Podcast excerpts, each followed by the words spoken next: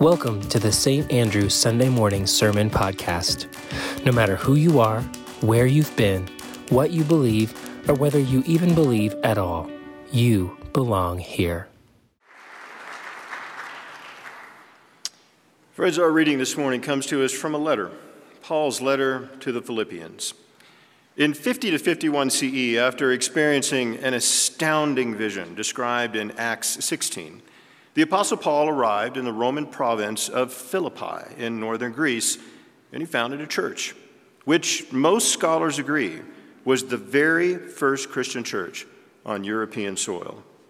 Now, scholarship remains divided on the question of when Paul wrote his letter to this community, sometime between 54 and 60 CE.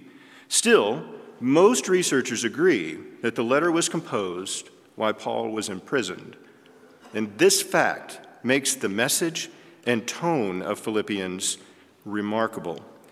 The letter is incredibly upbeat and joyful and touches upon major themes of friendship, unity, peace, and the certainty of answered prayer. In our reading this morning, we will hear one of the most celebrated passages in the letter, often called the Christ hymn, in verses 6 through 11. The poetic quality of the text marks it that it was probably used in early Christian worship as a creed, a responsive reading, or perhaps even sung as a hymn. The hymn focuses on Christ Jesus and reinforces Paul's call to humility and harmony, which is expressed throughout this wonderful letter. Let us turn now and give our full attention to the words of Paul in his letter to the Philippians from chapter 2, verses 1 through 11. If then there is any comfort in Christ, any consolation from love, any partnership in the Spirit, any tender affection or sympathy, make my joy complete. Be of the same mind, having the same love, being in full accord and of one mind. Do nothing from selfish ambition or empty conceit, but in humility regard others as better than yourselves. Let each of you look not to your own interest, but to the interest of others. Let the same mind be in you that was in Christ Jesus, who, though he existed in the form of God, did not regard equality with God as something to be grasped, but emptied himself, taking the form of a slave, assuming human likeness. And being found in appearance as a human, he humbled himself and became obedient to the point of death, even death on a cross. Therefore, God exalted him even more highly and gave him the name that is above every other name, so that at that name, given Jesus, every knee should bend in heaven and on earth and under the earth, and every tongue should confess that Jesus Christ is Lord to the glory of God the Father. May God add a blessing to the reading of this word.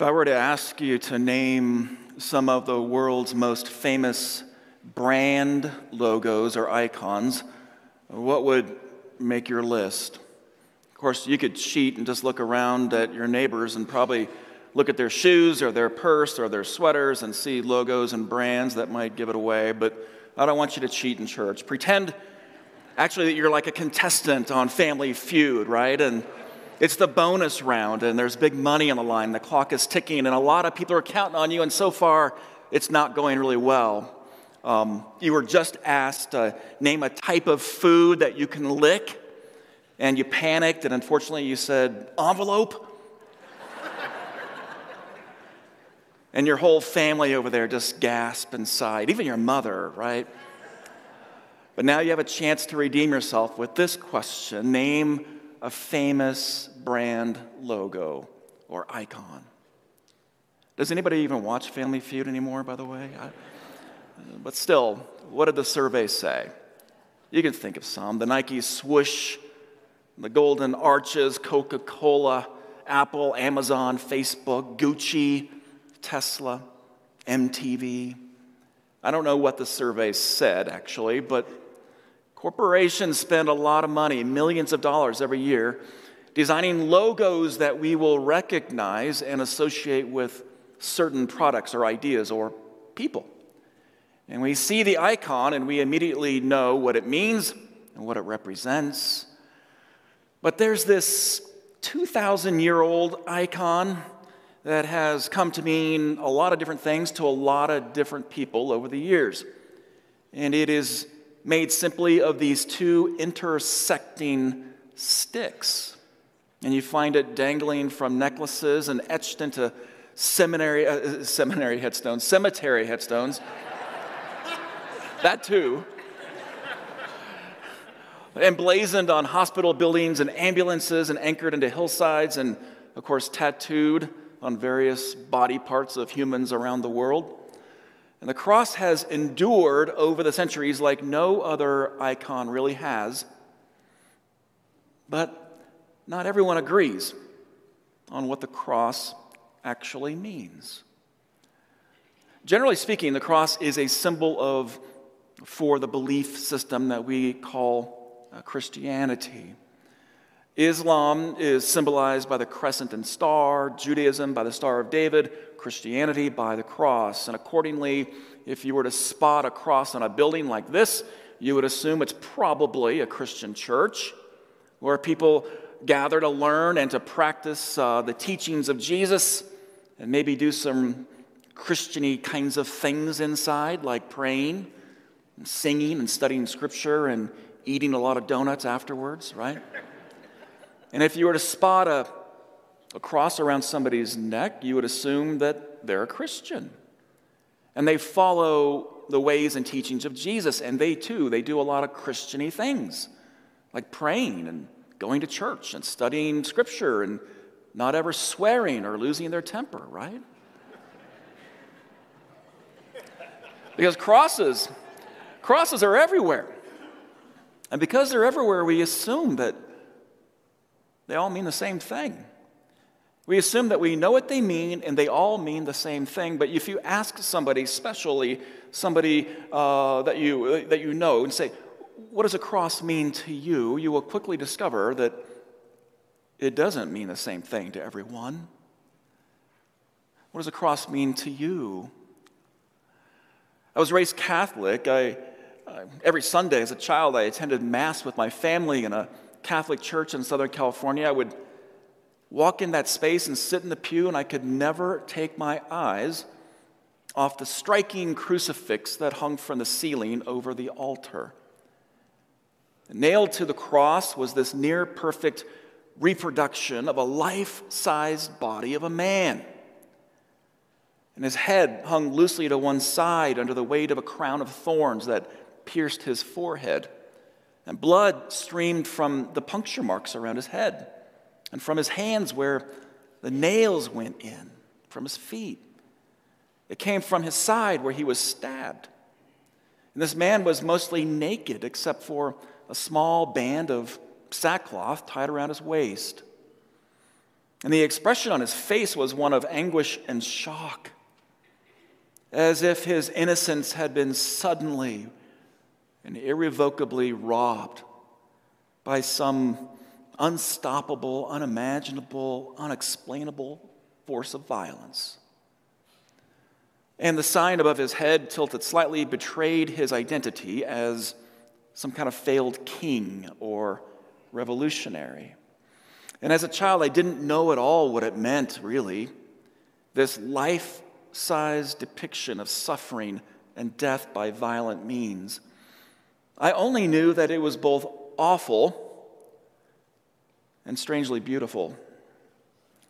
It was profoundly disturbing and yet mysteriously moving. There's a poignant reminder, a portrayal of, of real human torment and divine tenderness all at once. What about you? Most of us, even as adults, can't make complete sense of the cross. For some, it maybe symbolizes hope that because the cross is empty, that death didn't have the last word. And for some, it symbolizes courage that Jesus faced head on the, the violence of empire and did not back down or run in fear. For some, it symbolizes God's love, that God's love is as wide as the outstretched arms of Jesus on the cross. And for some, it symbolizes God's sharing in our suffering. That because God suffers, God understands our suffering. But for a lot of people, the cross is, is a difficult symbol. It's one with which they struggle. Over the centuries, the cross has been co opted by the KKK, by Christian nationalists, by nationalist socialists, by religious extremists, by so many others that the cross has been, as you would say, weaponized to do great harm in the name of religion. But people, I think, mostly struggle with the cross because they have been told one thing about what it really means. And that one thing is this that Jesus died for your sins. This is really hard for a lot of people to understand or and accept. This claim that Jesus died for our sins is often referred to as penal substitution theory or blood atonement theory. According to this theory, Jesus voluntarily submits to God's preordained plan to atone for the sins of the whole world through crucifixion, choosing to take on the punishment that we deserve by dying on a cross, thus satisfying God's demands for justice. Someone, in other words, had to appease God's need for divine justice, and that someone was Jesus. As popular as this theory is and has become over the centuries, especially over the last three or four centuries, you will never, ever once find Jesus in any of his teachings in the Gospels claiming that he came into the world to be sacrificed or to atone for the sins of the world. You simply will not find this. Jesus never said this about himself. And if it was God's plan or will, there's no uh, indication that God ever once uh, told Jesus about it. Penal substitution or blood atonement theory came much later, actually, about a thousand years later, to be precise. It was the uh, doctrinal brainchild of a theologian by the name of Anselm of Canterbury at around the year 1100. Now, you will find hints of atonement theory in the New Testament, mostly in the writings of the Apostle Paul, and primarily written as metaphor, and always using the language and concepts of a first century audience that they could understand based on the religious customs of their day. And those religious customs of their day were deeply embedded in the sacrificial system of the temple. In the ancient world, it was customary to sacrifice animals bulls, sheep, goats, doves. You were to raise an animal, or you could purchase one at the temple. You would bring it into the temple, and you would say a prayer, and then the animal would be slaughtered, and its blood would be poured on the altar. And this was a symbol of your repentance for the wrongdoing that you had done, as a sign of your thanksgiving for everything good in your life, and as a petition to God for future blessings, like more kids, more rain, more crops, more victories on the battlefield. Animal sacrifice was actually not unique even to Judaism. For thousands of years, civilizations have been sacrificing to the gods in this belief that this was how you maintained uh, a good relationship with the deities. You offer something of value, you make amends, you seek favor, you act really serious about it, and, and hope for the best. But in ancient Judaism, animal sacrifices actually had to happen in the Temple of Jerusalem. And the temple was where the spiritual debts that you carried were released or forgiven. And it's where in the temple you had access to the presence of God, where access to God was granted. In other words, the temple had cornered the market on forgiveness and divine presence, and animal sacrifice was the currency. But then along comes Jesus, and he starts preaching this message of radical grace. And God's forgiveness is for everyone, free of charge. Mercy is the currency now. And Jesus taught that we don't need to make animal sacrifices, that God actually really isn't very impressed with our offerings and sacrifices. Why? Because, as Jesus says, quoting the Old Testament, God wants our hearts and our souls, our whole selves. And Jesus teaches that God's presence couldn't be contained in a temple, it couldn't be confined to any building. Because in that famous passage that you may recall from John 3, the Spirit, it blows where it wills. And we don't know where it comes from or even where it's going. So imagine if you were living in the first century world and you, you heard this earth shattering news. You don't have to worry about an angry God anymore a vindictive God, a punishing God. You don't have to appease a God by sacrifice. God's a loving God. And God is as near to you as your very breath. This is why Jesus says to the Pharisees in the Gospel of Matthew, on behalf of God, he says, I desire mercy, not sacrifice. As the years passed, Paul and other New Testament writers, they tried to put the meaning of the cross into words or ideas, concepts that their audiences would understand. And all they had were metaphors to explain it. Which doesn't that make a little bit of sense? When you're talking about a symbol like the cross, all you can use are metaphors.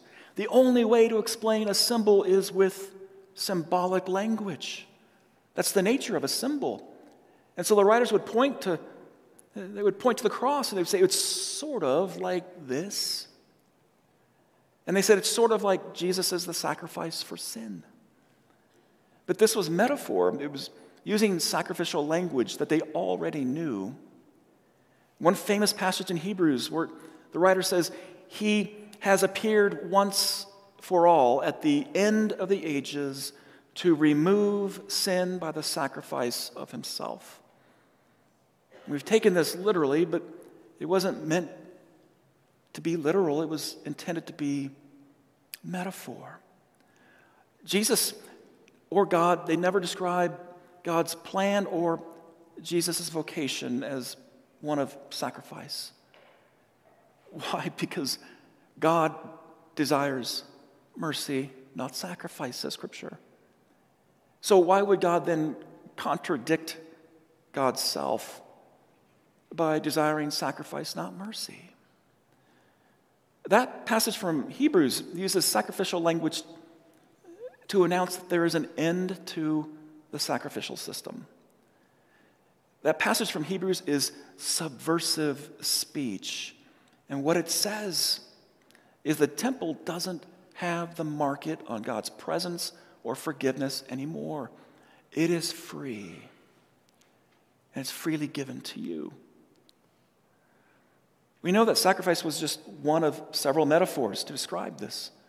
Um, there are other metaphors that the New Testament writers used redemption, which, of course, is an economic metaphor, reconciliation, a relational metaphor, justification, a legal or courtroom metaphor, victory, a military metaphor.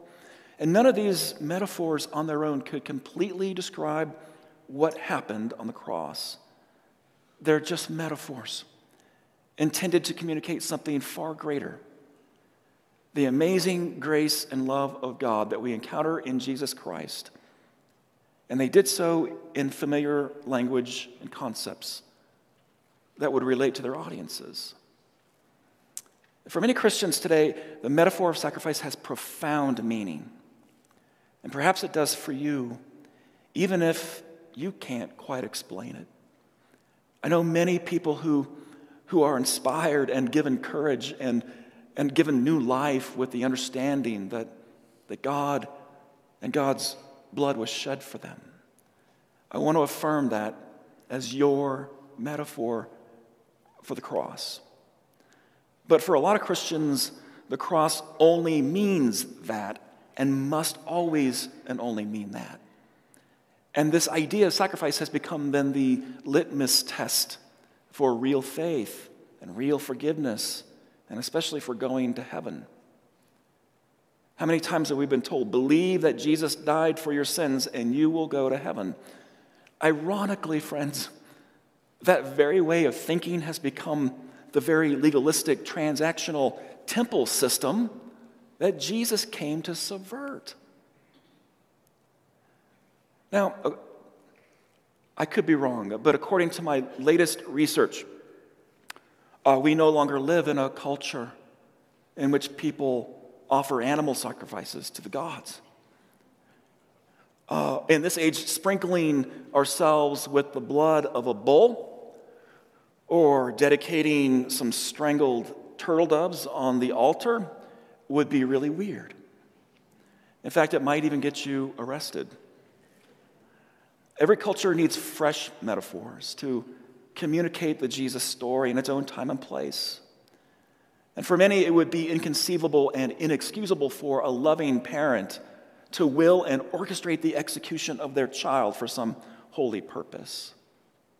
And for others, it would be irrational to conceive of an all powerful God who would choose to sacrifice a human life instead of acting all powerfully to accomplish a greater good by far less violent means. And for a lot of people, it just seems superstitious to believe that human sacrifice would be necessary to appease a truly loving God who has already said, I desire mercy, not sacrifice. We need new metaphors.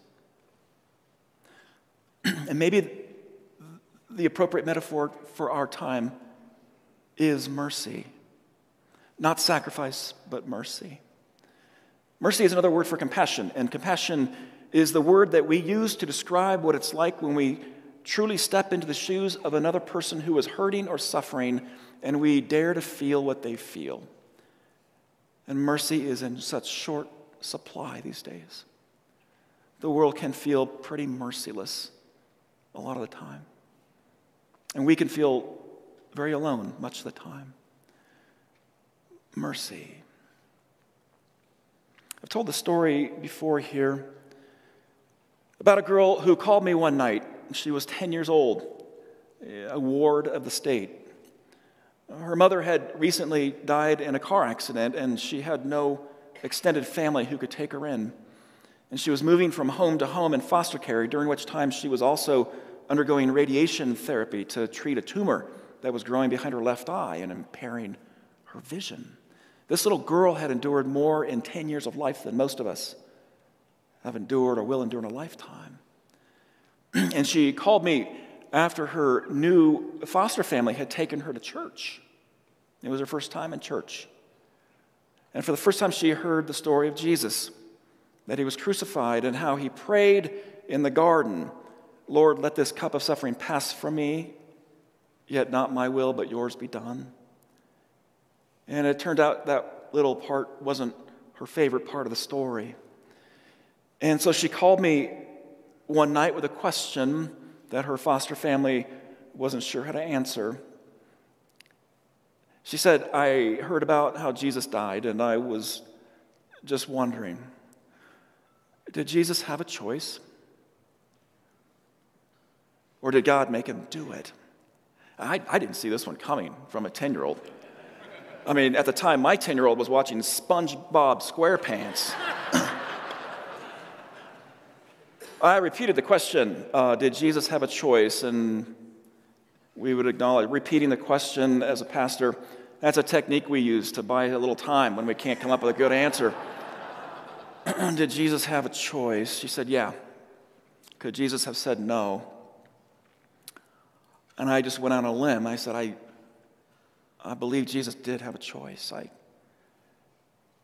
I understand that God would never make anyone do anything they wouldn't want to do because God gives everyone choices. So, yeah, I, I, I think Jesus could have said no, but he said yes. I expected a follow up like why or what if or how come, but she simply said, That's what I thought. Anything else? nope. Goodbye.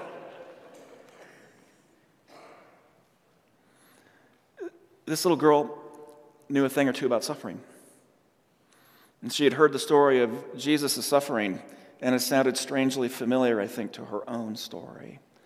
And I think all she really wanted was to know that she wasn't alone in her suffering, that Jesus, in choosing not to run from his suffering, chose to stay in hers. Why the cross? Mercy is just a metaphor, but I think it's a good one for our time. Compassion, solidarity, a daring to stand with us and the world's suffering. And so at the end of the Apostle Paul's life, he sums up the merciful life and the call for every Christian so poetically and beautifully.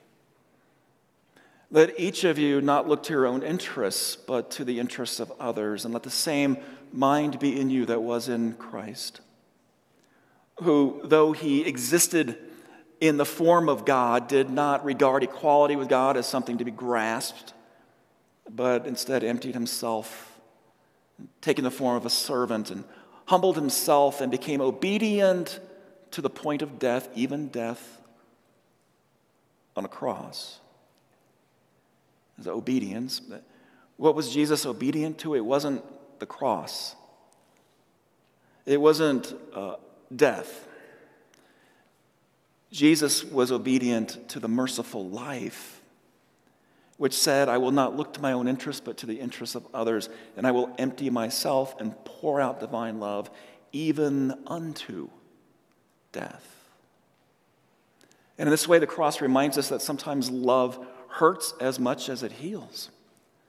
And sometimes healing cannot happen without our hurting. And sometimes healing leads inevitably to our hurting. And sometimes it's our hurting that brings others healing. Isn't this why we cry when a friend of ours might mourn? Isn't it why our heart aches when a friend's heart is broken? Isn't it why we show up on someone's doorstep with a casserole and we say, You're not alone in this? Why the cross? It's to know that Jesus suffers with us and to remind ourselves that to have the mind of Christ means to suffer with others. I'll close with this. In the Middle Ages, the church had this extraordinary thing they did. They placed statues of the martyrs in front of all the cathedrals.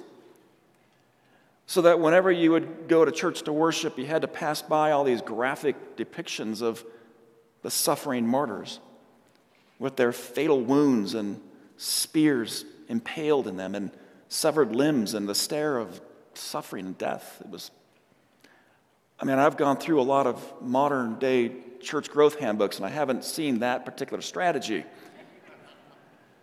You know, some churches today won't even display a cross in their sanctuaries because they are afraid of spooking the so called seekers that they so desperately court. But the message of the medieval church had it right. When you follow Christ, you become willing to pour out your spirit, even to the point of death. Why the cross? Well, anybody can worship the cross. Anybody. But Jesus calls us to take one up and follow. Our takeaways for today God desires mercy, not sacrifice. On the cross, Jesus was obedient to mercy. And sometimes it's our hurting that brings others healing. Thanks for tuning in to this week's podcast. If you'd like more information about our church or our vision to eradicate social isolation and disconnection by practicing the faithful presence of the incarnate Christ, please visit gosaintandrew.com. See you next week.